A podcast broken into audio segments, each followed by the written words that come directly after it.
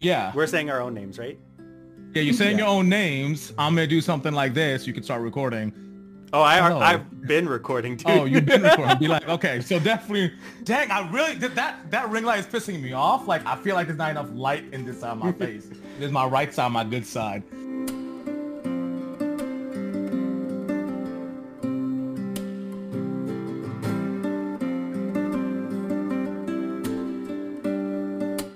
I got this. Bismillahirrahmanirrahim. Welcome to your local chai. We are your hosts, Akil. Kiki. and Zane. This is our Yeah, first. people think I'm no yeah. This is Yeah. our first episode of Local Chai. We want to welcome everyone to the podcast. Uh, let us tell you a little bit about who we are. So I am Akil. I'm Akil Danani on TikTok. Uh, I've been a internet content creator since high school, um, but it never really worked out until last year when a couple of my videos went viral and I got, you know, 57,000 subscribers on TikTok uh, and I built an entire platform starting talking about, I started by talking about Lego, then moved on to like Star Wars, and then because I can't help myself, I started talking about like Islam and philosophy and history and language and stuff like that. So it was through those avenues that I met these lovely people here, Kiki and Zane. I'm Kiki. I am Life with For Y'all on TikTok. The reason why there's two names is because I'm a living contradiction. And the way I got popular on TikTok was because one of my videos accidentally went viral where people thought I was a single mother, which is not true. And I wrote I was a single cat mom, but nobody saw the cat emoji. So I just make videos on relationships, inner work, and random TikTok videos time to time, and just also friend videos. So that is me. And I'm Zane. Um, I got started on TikTok originally to support my Twitch stream, Lone Wolf Seven Gaming, and um, I played Tekken. I was a competitive Tekken player. Joined TikTok, started making content on other topics such as Star Wars, Marvel Comics, Muslims in comics, and then some Muslim uh, Muslim content because I can't help myself, and people encouraged me to make more Muslim content, even though I was there to play games.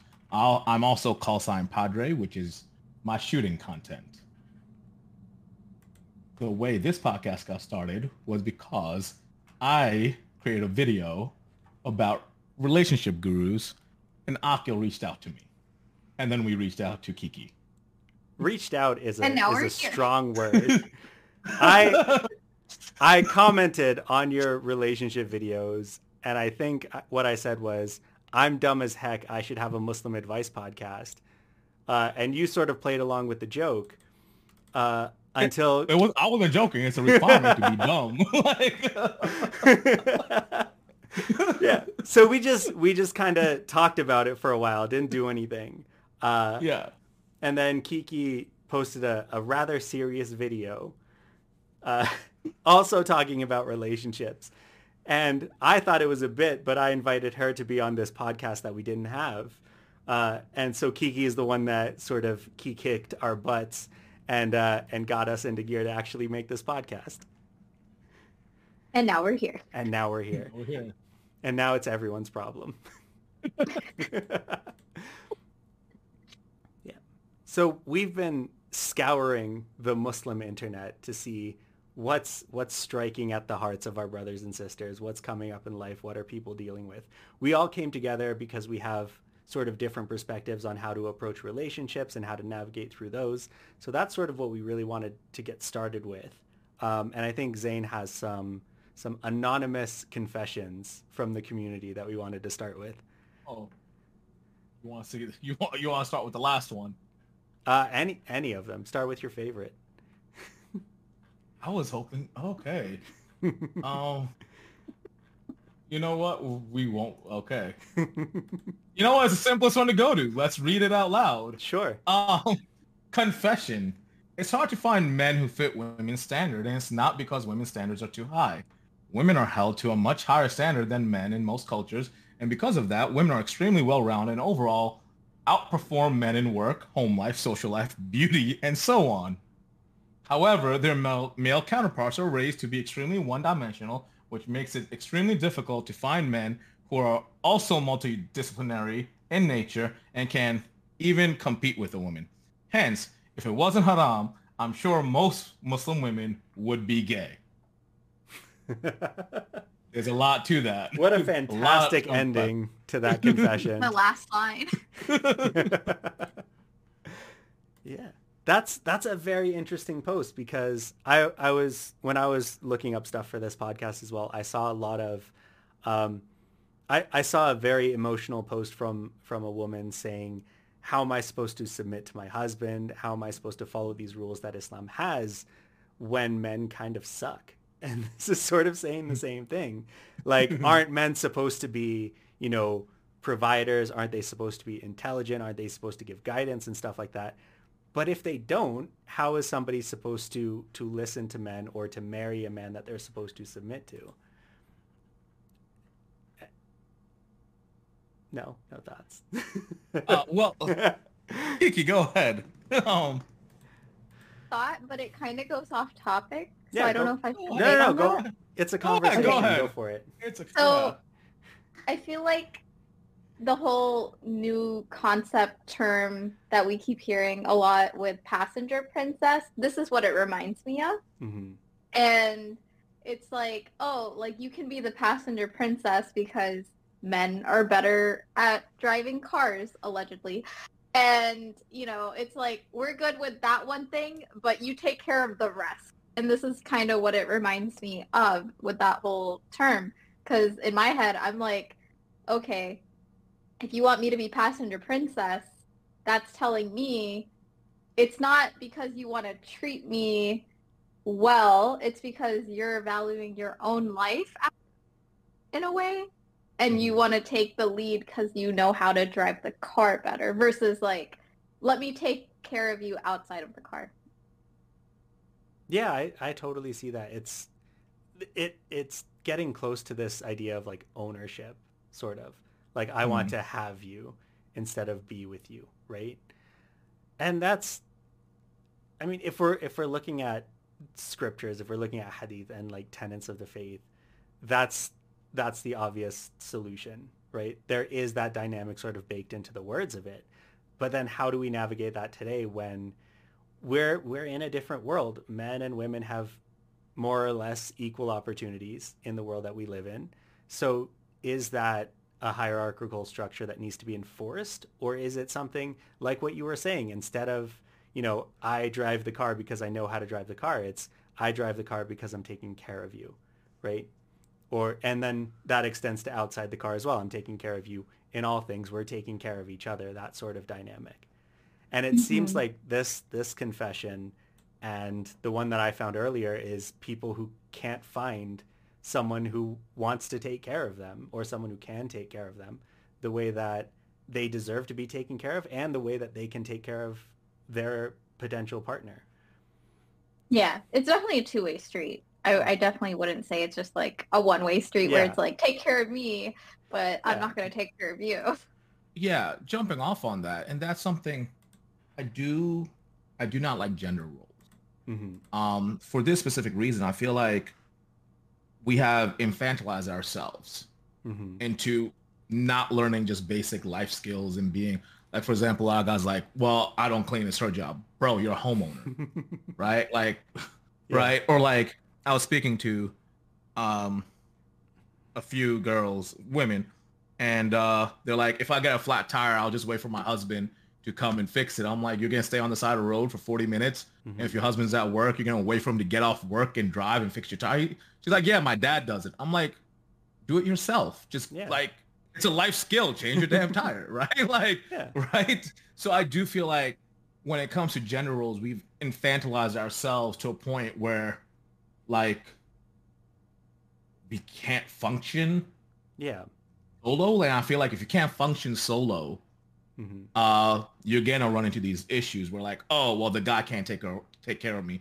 the woman can't take care of me right yeah why am i taking care of you like i got three children right You know what I'm saying? Like you're not Yeah. a child, you're a grown ass adult. Yeah. Like you gotta learn we gotta learn to live with each other and not take care of each other. Like that's why that a lot of that talk, that dynamic is always off with me. hmm Um that's where I'm coming from. And I think that's getting promoted more and more and more. Even like outside the Muslim space, I just saw a video on Twitter of uh, an American conservative podcast. It was like Ben Shapiro and two other people that I refuse to learn the names of. And they were like, would you rather do laundry or clean the dishes? And all three of them were like, I don't know how to do either. I don't do either. Like, I can't, literally, I can't do either. And they were taking pride in the fact that they don't know how to cle- keep their home clean. They don't know how to keep their clothes clean because they have wives that do that. And before they had wives, they had mothers that do that. And Mhm. and you're exactly right. This this focus on certain people, certain genders need to do certain things is is a weakness more than anything. It just means that you can't survive on your own. Yeah.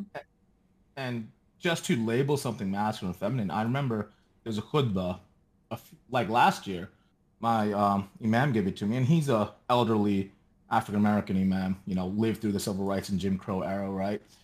And he was kind of yelling at us for not knowing how to sew, right? He's like, how do you guys not know how to sew? Like, what do you do when your pants rip? Do you buy new pants? And we're kind of like, yeah, right? But he had a point, right?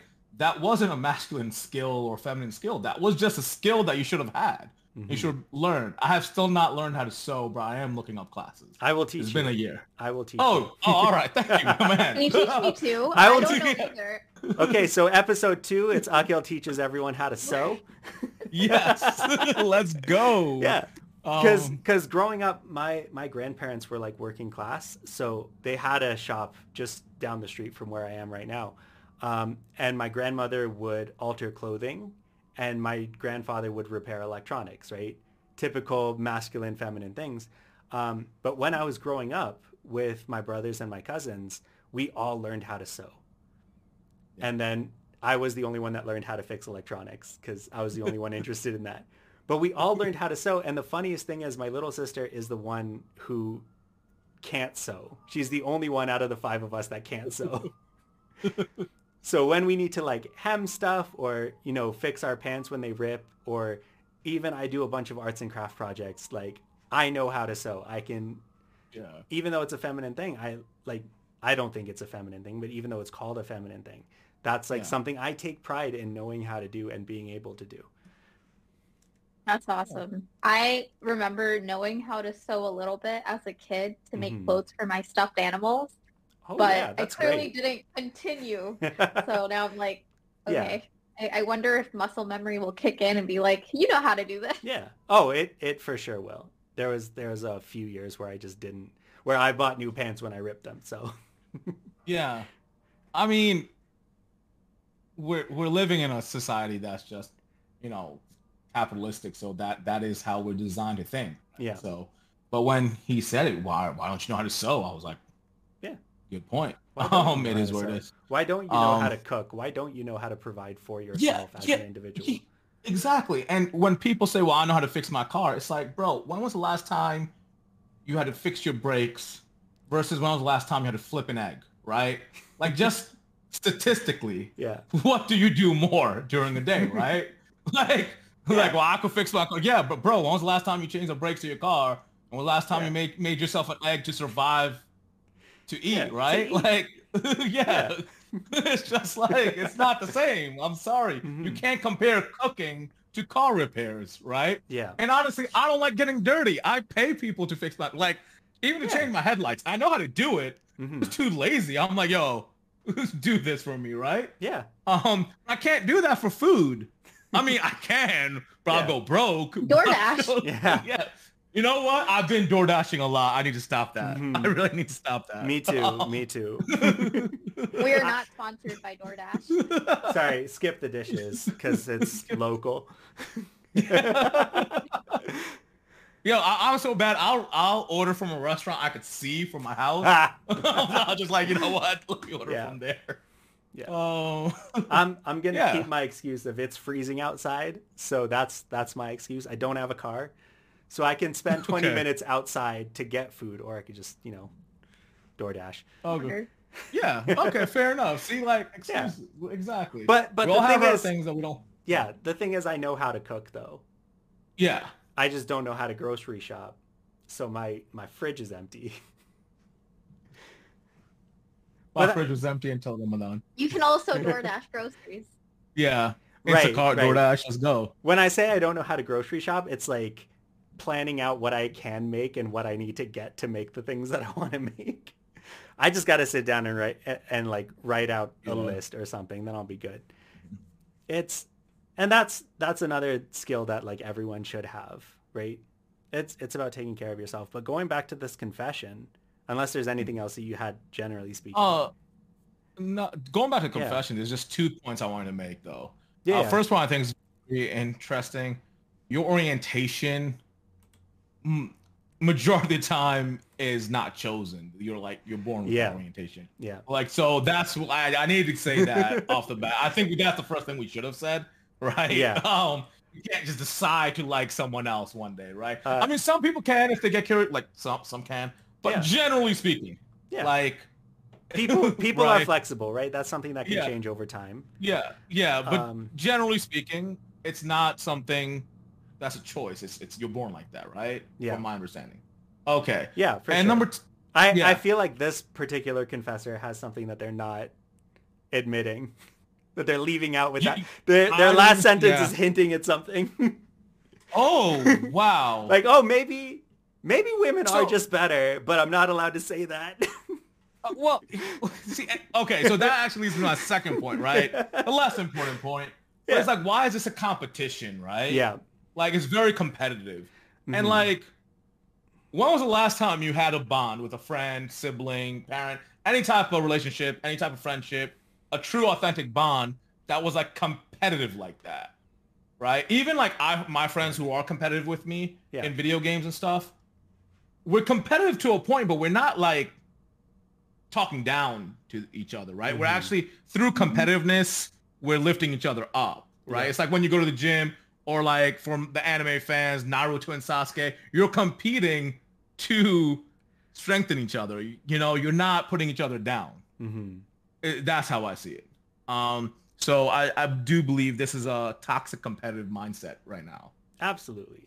Absolutely. But I also think like when we look at sort of lifestyle social media and like Mhm. what people are encouraged to do, I when I see what men are encouraged to do, the ones who say focus on social life, focus on beauty, like go to the gym, work out, make money and all that stuff, they're saying do that so that you can ignore partnerships, right? Mm.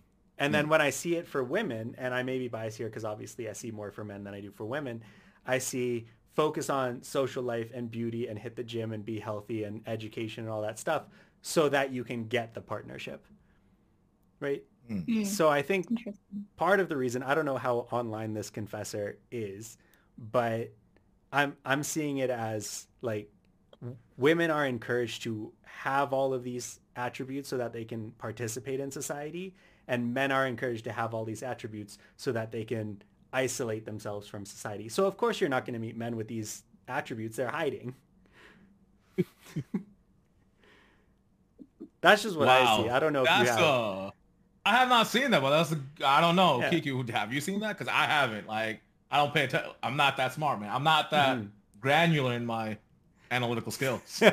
um, I think we're all like, we've chosen this whole notion behind we're just, we're never going to settle until we find exactly what we want. Mhm. And then we'll also be the best, our best self. But it's like, at what point do you stop and you say, you know, this is good enough for now. Mhm. And then I'll continue growing with someone by my side versus Yeah. like I'm just going to be the best and then Mhm. I'm going to go look for someone.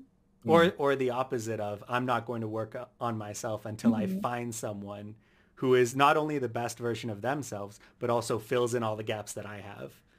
Yeah. Yeah. That's that's something that I've had to unlearn cuz like really? when I'm when I have like crushes on people and stuff like that, I tend to put them on a pedestal and like idolize them and stuff like that and and think more. Yeah, I see you nodding, Fair, fair, I see fair, you bro, nodding. fair. I got you. we were talking about this before the podcast, but like the reason that I have stubble right now is because no pretty girls have told me to get rid of it yet.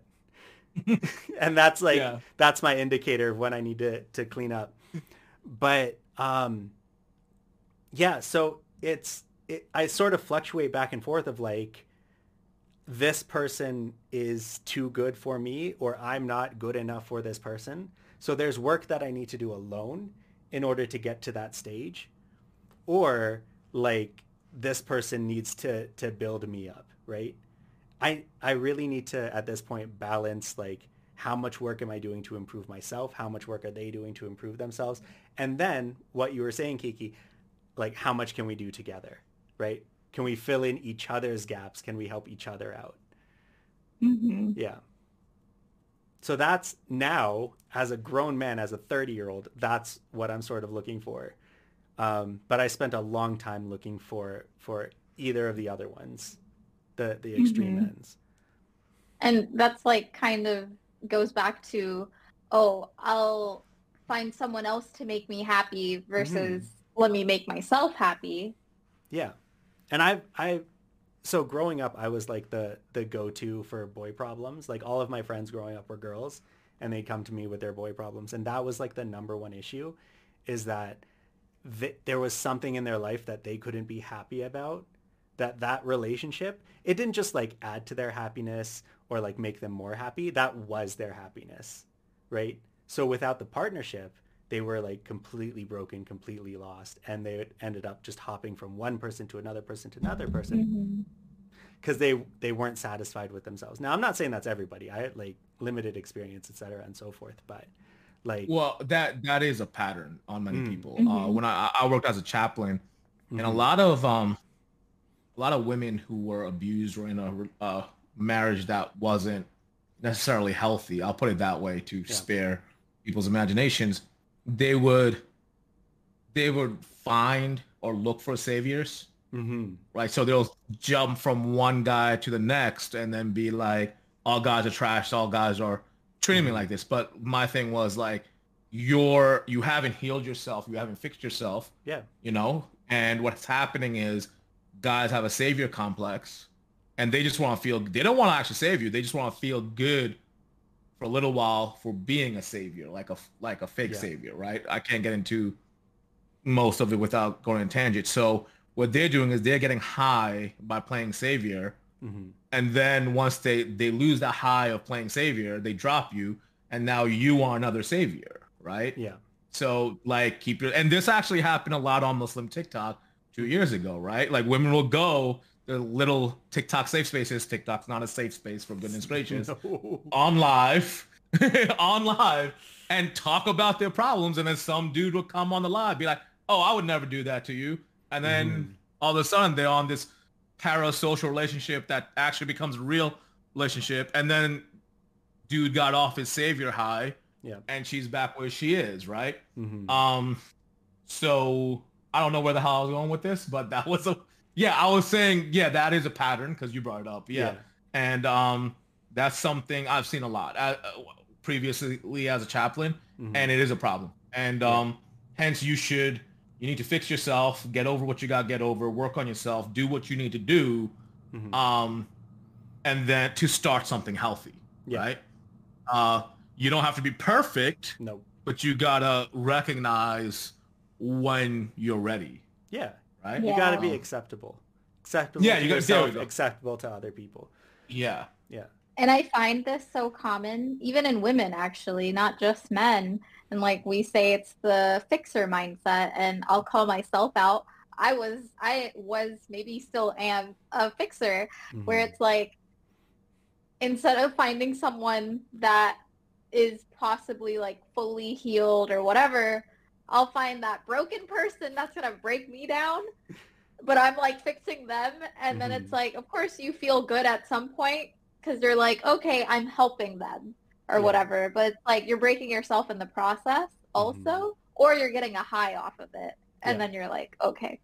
So and a lot of, oh, I'm sorry, uh, just a No, lot no, of go ahead. times, like one of the things because I had to study family therapy when I was a chaplain. One of the things is like also understand what your relationship is based on. Relationships are like a chemical reaction, and any changes is a catalyst. You mm-hmm. got to rebalance that chemical reaction.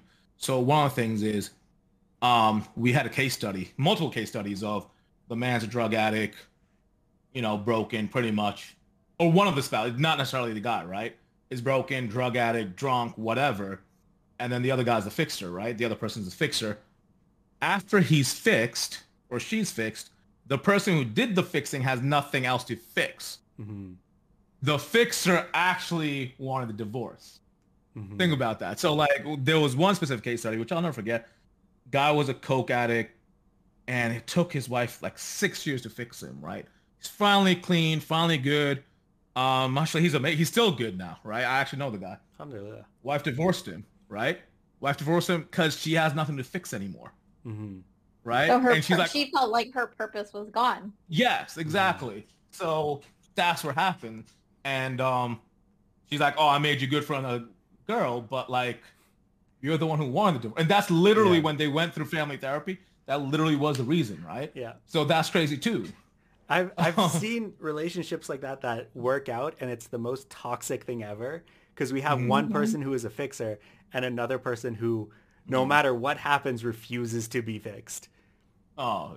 And then that's yeah. how the relationship continues for like yeah. decades and decades and decades, yeah. and it's exhausting for both parties because one, one person their life sucks, and the other person cannot accomplish anything because they're trying to like fix something that can't be fixed or that won't be mm-hmm. fixed, right? Yeah and that's like going back to a little bit what we said earlier is like when we look at textbook abuse, like if we're in a psychology class and we're looking at abusive relationships, the first thing to do is to make the other person rely on you, right? Hmm.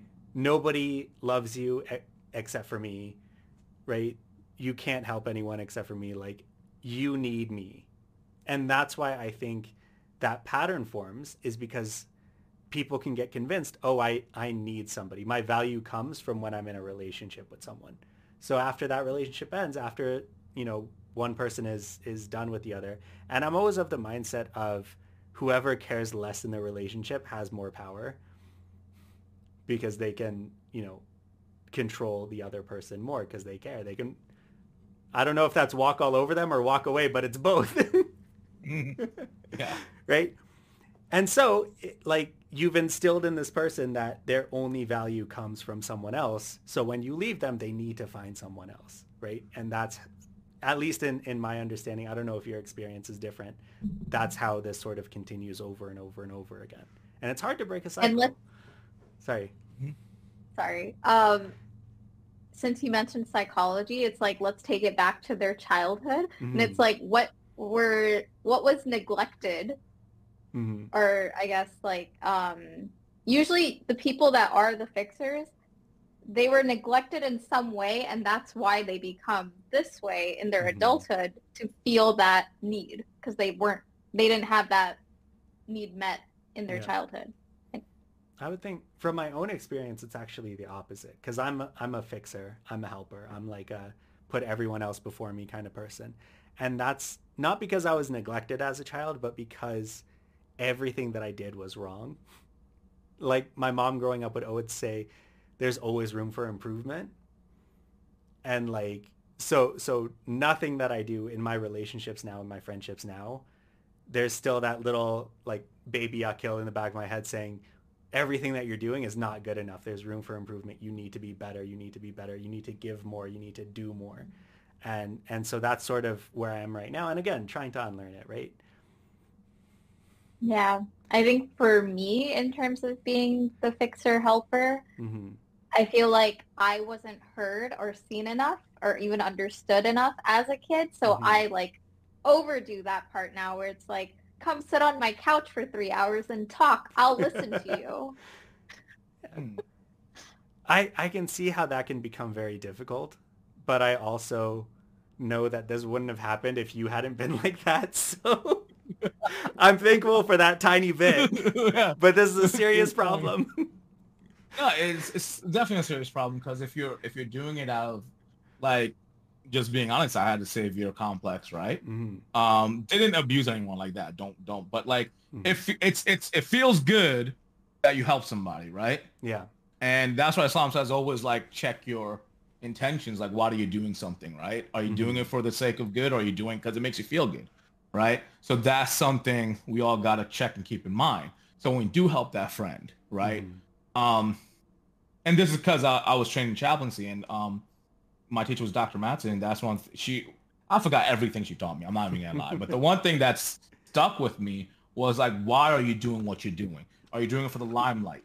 Are you doing it to feel good? Are you doing it for the praise? Right. So um, one really good Doctor Who line that I like to quote: uh, "Without without reward, without without hope, without reward, without witness, right? Good is good, right? And um, that's what I like to keep in mind when you do an action, right? So you're not getting high off that action. You're not just asking your friend to sit on your couch for three hours and listen to them because you're getting high. You're actually you're actually asking them for the sake of doing good and being kind Mhm. right? So I think that makes the difference, right? Because you're also addicted. You need to watch your own addiction, uh, right, of helping people, so you could actually help them, right? Mhm. Um, so it's not bad that you're helping people. It's just why are you doing it, Mhm. right? Yeah, and Uh, I, I think that comes to even like in my eyes, like I, I don't like to necessarily categorize people as good or bad, but I think one quality that people that do have kind souls or are good hearted, they just do. They're not thinking before they're doing. Yeah. They're just Mm. doing. But people that operate out of, oh, I can either do this or I can either do this, which like that that's when it's like it gets tricky and I don't want to necessarily say those are bad people, but you know, I I think more good kind-hearted souls are the ones that are just doing without having a like this is my bank, I'm just going to give versus like let me give you one thing Yeah. Yeah. and call it Yeah. a day. Um, I, I think the easiest example is like holding a door for someone. Like if you're if you see someone out of the corner of your eye coming towards your door, are you gonna hold it do you even have time to think if you're gonna hold it open or is it just an instinctual just keep it? I like to do a little spin move on my way out of Tim Hortons. For the Americans, Tim Hortons is Dunkin' Donuts in Canada. It's much better than Dunkin' It- Donuts. It's no, it's like- it's not. finest establishment. It's not. It's so No, gross. it is Canada's finest establishment.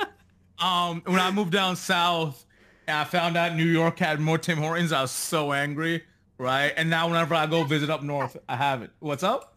I just learned that there's so many Timmys in New Yeah. York. I had no idea. It's not the same. So- it's not the same. It's a different It's recipe. It's not the same. So I will say this: when New York only had two, actually one in Grand Central, Mhm. it was great. I will say like the new ones, it's not like the original Tim Hortons in New York. Yeah. I'll say that. But whenever I go to Canada, like all my Instagram posts are Tim Hortons, man. It's it's amazing. Their coffee is amazing. Okay, it is the best coffee I ever had. I'm Is not like? Starbucks. Yo, yo I make my own coffee. I don't. No, it, it's amazing. We are not sponsored by Tim Hortons, but we would. I would love to be anyway. I would not Um, like and- to be.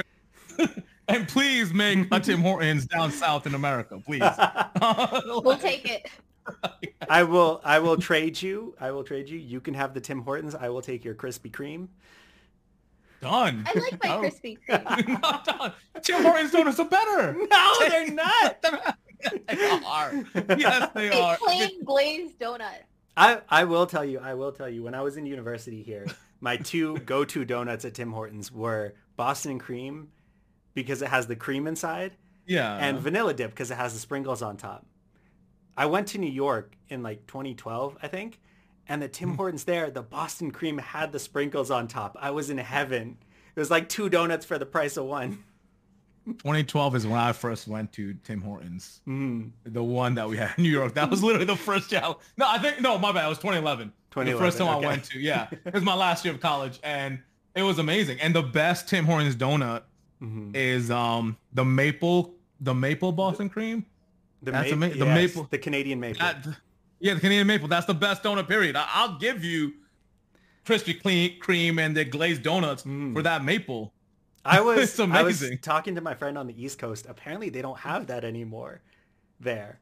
They don't have the glazed donut? No, they don't Oh, have the The maple. No, they don't have the maple. gotta realize that. they don't have the maple filled donut over on the East Coast. So like now you got to come to Calgary Mhm. to get your maple Yeah. donut. So, so actually, I went to Calgary. The- Actually, the amazing part for all the Muslims, right? Calgary is one of the greatest places to live because right next to your masjid, the biggest masjid in Calgary, right? The one with the red carpet. I forgot where it is. Right next to it is uh Northeast. Tim Hortons, right? That's, That's not what I do.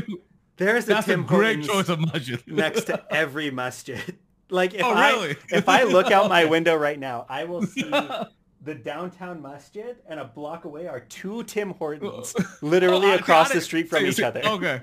Okay, so when I visit Calgary, I didn't know where I was. Mm-hmm. And I'm like to the Uber driver, like, yo, take me to this hotel. I'm in this, I think it was a Ramada Inn. Yeah. That masjid and Tim Hortons. I'm like, I'm set. I'm good. It was Friday. I got Juma. I got my Timmy's. I'm good. right? oh. Yeah. So Oh. I'd like to reel it back in. Yeah, to Yeah, the yeah. Go back in. comment. Yes. So Sorry, fix us, the- Kiki. the door comment that. that you made Yeah. actually made me it reminded me of I don't know if you guys heard um this thing about the grocery store cart and Mhm. it's like Oh. returning the cart to see like how many people actually do that when no one's looking versus when people are looking Mhm.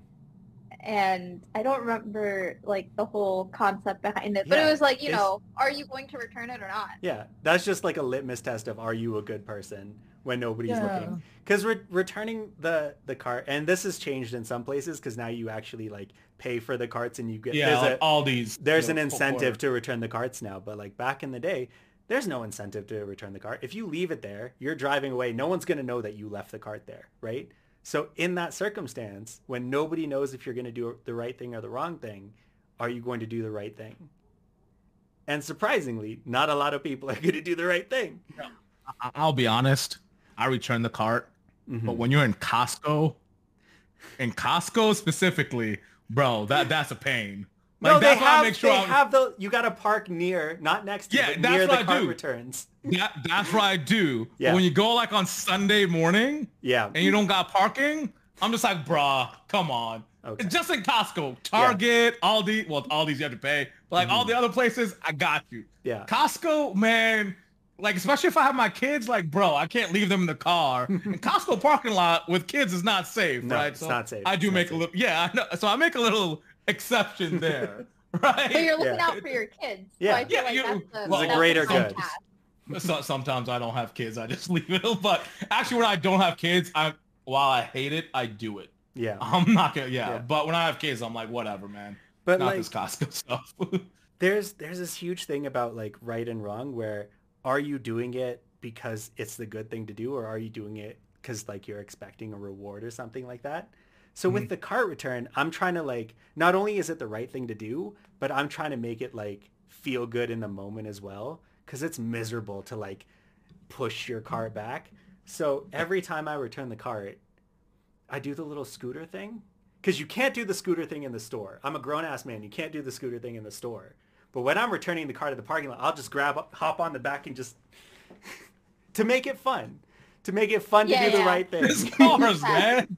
It's cars. You can't be doing that. It's cars.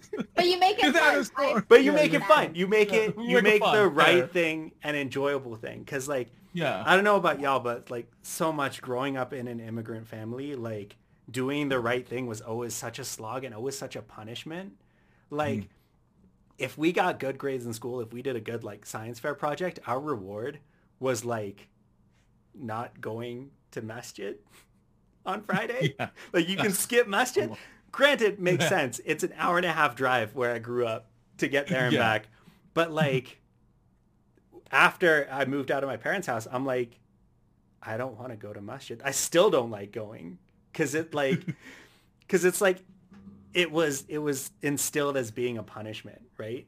Or Mhm. or not even a punishment, just like the reward is not going, right? Yeah. Same, same thing with like eating healthy. If the healthy food, growing up, all the healthy food was disgusting. I had to I had to switch from 2% to skim milk as a child and that was terrible. So now like because the the right thing isn't enjoyable in the moment, my little like monkey biology brain is going like no, don't do the right thing. So now mm-hmm. I have to take these extra steps to make sure that the right thing I can enjoy it in the moment as well. Mhm. That's fair. So yeah. I'll, do, I'll do the scooter. I don't care if I get hit by a car. Okay. You're having fun in the moment. I'm having fun in the moment. also, I, I don't I don't know about these litmus tests, right? Mm-hmm. Like people, depending on where you're from, what culture or social context you're from. Yeah. Right. Like in New York City, I don't remember ever putting the cart back. That was like a like coming from New York City and now living down south in North Carolina, right? Mm-hmm. People are very different. Mm-hmm. Like I don't like saying hello or hi to people when I walk by them. I just do it because that's expected, right? In mm-hmm. New York, if you said hi to a random person, that was weird. It's like, wow, what? Yeah, you, are asking for a fight. It's like, bro, why you say hi to me? Yeah. Right. That's the way I grew up. So like, mm-hmm. I do think these litmus. Yeah, go ahead. yeah. So I was just in New York this past weekend. Yeah. And yeah. the day my friend was picking me up from the airport, she was like, you know, she was almost there to get me. I'm still in line at Starbucks waiting for my drink, and I'm just like, mm. yeah, thank you. And she's like, don't say thank you. Get out the door. No one yeah. cares. yeah, it's like, why are you saying th- like, yeah, mm. exactly. So, so when I when I okay when I first moved out of New York, I didn't know how rude I was. Right? Um, I was in Indonesia, and we're at a mall. I was I was sitting with a Canadian friend of mine mm-hmm. and a Seattle friend, right? Which and I pretty much Canadian. Wa- yeah, which is pretty much. And I snapped at the waiter. I snapped at the waiter. And my Canadian, my Canadian friend just looked at me. He's like, "Don't you ever do that." I was 22 at the time, right? Mm. He's like, "Don't you ever do that again." And like he he was harsh with me. He was uh 27 at the time. I was 22, mm. and he was he just looked me in the eye. He's like, "Don't ever do that again." Yeah. Right. And it was just it was normal. Like, yeah, we snap at like, why can't I do that? Why I gotta say thank you and stuff like that, right? Mm. Um, even tipping the waiter New Yorkers, like I remember a lot, a lot of the time when I went out to eat with my white friends. My Muslim friends always gave tips, right? Mm-hmm. My white friends, they would be like, well, the waiter did this, well, didn't like, they were like, mm-hmm. rate or rank the service and then tip. While like my Muslim friends were like, whatever, man, he's having a hard, pro- hard time, like yeah. just tip him, right? Yeah. And over here in, in like, what do you call it? In North Carolina, we, we have it like, this is a 15% tip this is a 20% tip. It's right there, right? Mm-hmm. So it's just different areas, even in the same country, mm-hmm. culturally are different. So when you have these type of litmus tests, yeah, right? Like, oh, does he tip? How does he treat the waiter? Mm-hmm. Right? Uh, most of the time in New York, you don't want to say thank you because you're wasting their time too. It's like, bro, we're not friends. Yeah. Get your drink, go, and let me make another drink, right? Like, mm-hmm. so so it's kind of yeah it's not universal. You can't use them as litmus tests. It's not. It's not universal, and I. Yeah. That's the reason that I like the shopping cart analogy, is yeah. because that doesn't affect other people, right? That's mm. not wasting other people. I mean, the yeah. people who have to get the carts is wasting their time, but like, yeah. it's not. It's not a direct interaction that has like a cultural norm associated with it. Mm. Nobody cares if you do it or if you don't, right? It's just are you going to make someone else's job a little bit easier? Are you going to make somebody else's drive that you don't know a little bit safer? Right? It's a mm. it's a very low stakes thing. Whereas, yeah, saying thank you to the barista in an airport Starbucks, are you crazy? Even if you weren't in New York, don't do that.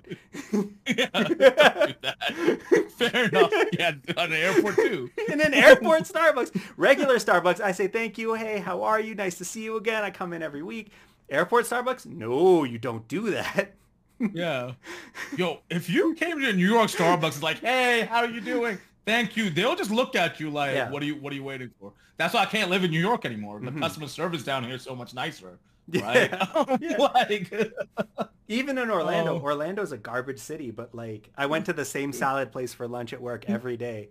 And it yeah. got to a point where like I, as soon as I stepped in the door, they'd start making my order because I'd order the same thing every single day. Mm. Um, and and now I'm like that here at Tim's. Like they don't even call out my number when my mobile order's ready. They're just like they get it ready. They see me walk in the door. They're like, here here you go. The guy at A and W uh, knows my name. So like it's it's a, it's a, a different culture. Different. That's such a good like different culture. It's That's a different great culture. flex. I wish I wish there was a Tim's that knew me here. I would love that. Um, Yeah. but like at the same time, I don't want like I know the gun range I used to go to, Triangle Shooting Academy. Mhm. One of the guys, his girlfriend was Pakistani, so Mhm. like he knew me, and like whenever I come in, he's like, "Hey, Mr. Sayed," and he starts talking to me in Urdu. I'm like, "Bro, I'm not here to talk to you. Like, get me my lane. Let me start shooting. I'm not like like, bro, stop it." yeah. Right? And now that's why I go to the outdoor range, right? Nobody's there. It's in the middle of nowhere. There's no people. No one. And I hate when people come and talk to me. It's like, bro, I'm training. Why are you talking to me? You're interrupting me, right? Yeah. So like, it's a very, like, I'm not saying I'm antisocial. I'm not saying I'm a rude guy, right? But it's Yeah. context matters about these things, right? yeah, Um, yeah, yeah. And and I'm the same way as you. Like I don't want the Yeah. Tim's people to know my order. like I don't want to talk to the people. The the I like I went to Starbucks last week and I was so happy because the manager there knows who I am and knows my order. And I like I peeped in before I walked in. I'm like, okay, she's not there. This lady pops up behind the counter. She was like doing something under the cash register. She pops up. She's like, oh, what frappuccino are you getting today? And I'm like, oh my god. so I I Oh. don't like it, but I also understand that that's the cultural norm here. yeah. Like more so, I grew up in the states, and Exactly. that would not that would not happen when I was growing up. But here, Mhm. it is the cultural norm that you treat other people in a personable way, right? Yeah. So it's different. You're right. You're right. that, it's different. You you, you want to trade? For Tim's, yeah. For Tim's, sure. Like, um, yeah. yeah. So that that that that was just my little two cents on litmus test, right? No, Like, that's fair. You, un- you gotta to understand be- cultural cultural context, right? Yeah, it needs to What's be in rude in one context. place is completely normal, Right. and that's why when we go to Hajj, this um like you- this, people start like, man, we were making the tawaf. This dude just spit on the floor. I'm like, bro, why are you spitting on the floor? It's just like That's what you do. that's what you do, right? it's normal, like you know. yeah. So like people just gotta understand cultural context matters and those Yeah. type of things. Um, and you shouldn't just write somebody off. And I feel Mhm. like a lot of these litmus tests and a lot of the questions that are being asked, and then looking at you know what standards. Like I'm just looking back at the bringing it back to the confession, Mhm. right? Um, I, I guess they're talking about academics, someone's home life, social life, right? Like all this, asking these questions and doing these litmus tests doesn't help you build an authentic bond with somebody, right? The Mhm. way you bond with somebody, romantically or friendship, is just spend time with them, Yeah. right? Connect. Yeah. Yeah. Yeah, exactly. Um, Mhm. and I think that was from uh, what's his name? Who's the guy who just left the Daily Show? Trevor Noah, Mhm. right? In his book Born a Crime, uh, he lost contact with his dad for 20 years. So when he met his dad, he had a book and he was ready to ask these questions. He started interviewing his dad, kind of like how most Muslims describe dating. He just started interviewing his dad, and his dad's like, "What are you doing? Shut the book." He's like, Mhm. "What?" He's like, "Is that how you get to know people? No, you spend time with them." And he's he says it that like till this day he still doesn't know things about his dad Mhm. because he doesn't ask them because that that's not necessarily to build a bond with right so Mhm. when this person talks about standards and uh, men not being well rounded or like women are better in home life social life academics and beauty beauty was crazy um like did you ever sit down and actually try to bond with somebody right Yeah. um because that's crazy to like just look at a person and be like he's not as pretty as me or Mhm. he's not as educated as me right Yeah. and just write them off like that. Mhm. Um, that's crazy. I Yeah. think that's when we put ourselves on pedestals Mm, or putting others on the same thing. And it's like you're you start comparing yourself in a way where you're like, I'm better than you. Mhm. Yeah. And therefore I'm gonna look down upon you versus see you as an equal. yeah, And yeah, I'm not I'm not here for that. exactly. Build a bond. Build a bond. Build a bond. Yeah. That's what like get to know them for the sake of knowing them. This goes back to intentions of doing Mhm. the right thing. Why are you getting to know this person in the first place, right? Um, just get to know them for them. Like, Mhm. and if you fall in love with them, that's great. If you don't, that's great too. But at least you Mhm. got same thing with all one of the reasons I hate the Dawa TikTok and all that trying to cons- uh, convert people is we call it Perik Dawa. Perik. Um, I forgot how you spell that word. But it's like you're making short-term wins, right? Mhm. But like you're not actually building a bond. Like the most people who convert convert because they met a Muslim friend and they were nice and then they converted, right? Mm-hmm. They didn't convert because you debated them and like challenged them their beliefs, right? They didn't convert because of that. Same Yeah. thing. No one's gonna marry you when you're like, oh, you need to better yourself, be a doctor, be this, that, Yeah. that, X, Y, Z. They're gonna marry you because you build a bond with them, Yeah. right? And that's what. Uh, so building a bond take Mhm. is also in other places in life also. Yeah. And and I Yeah. feel like that's especially the case with this confession because it's like I have ticked off these boxes, therefore Mm-hmm. you need to tick off these boxes. Like if you've Yeah. ticked off these boxes for yourself, fantastic. You are a well-rounded person with Yeah. work and home life and social life and beauty and all that. Mubaraki, congratulations. But like just because you've done that does not mean that somebody else needs to do that or needs to do that for you. Yeah. Yeah, it's Yeah. like they should do it for themselves, and if y'all find each other, Yeah. great. Great. Great. Yeah. Great. Fantastic. Yeah. Yeah. Um, I'm pretty sure. I want to ask Kiki this question: Would you, if you don't find a guy, would you become gay? Right? I don't think that's the right term at the end of that. It's like, I have my not- cat. Yeah. I'm fine with my cat. I'm okay a cat lady. Yeah.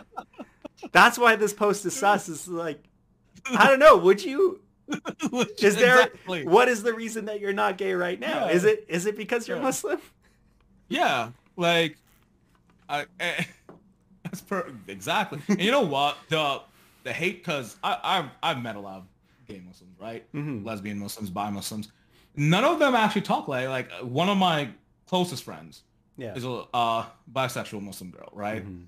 She doesn't talk about guys like this, right? No.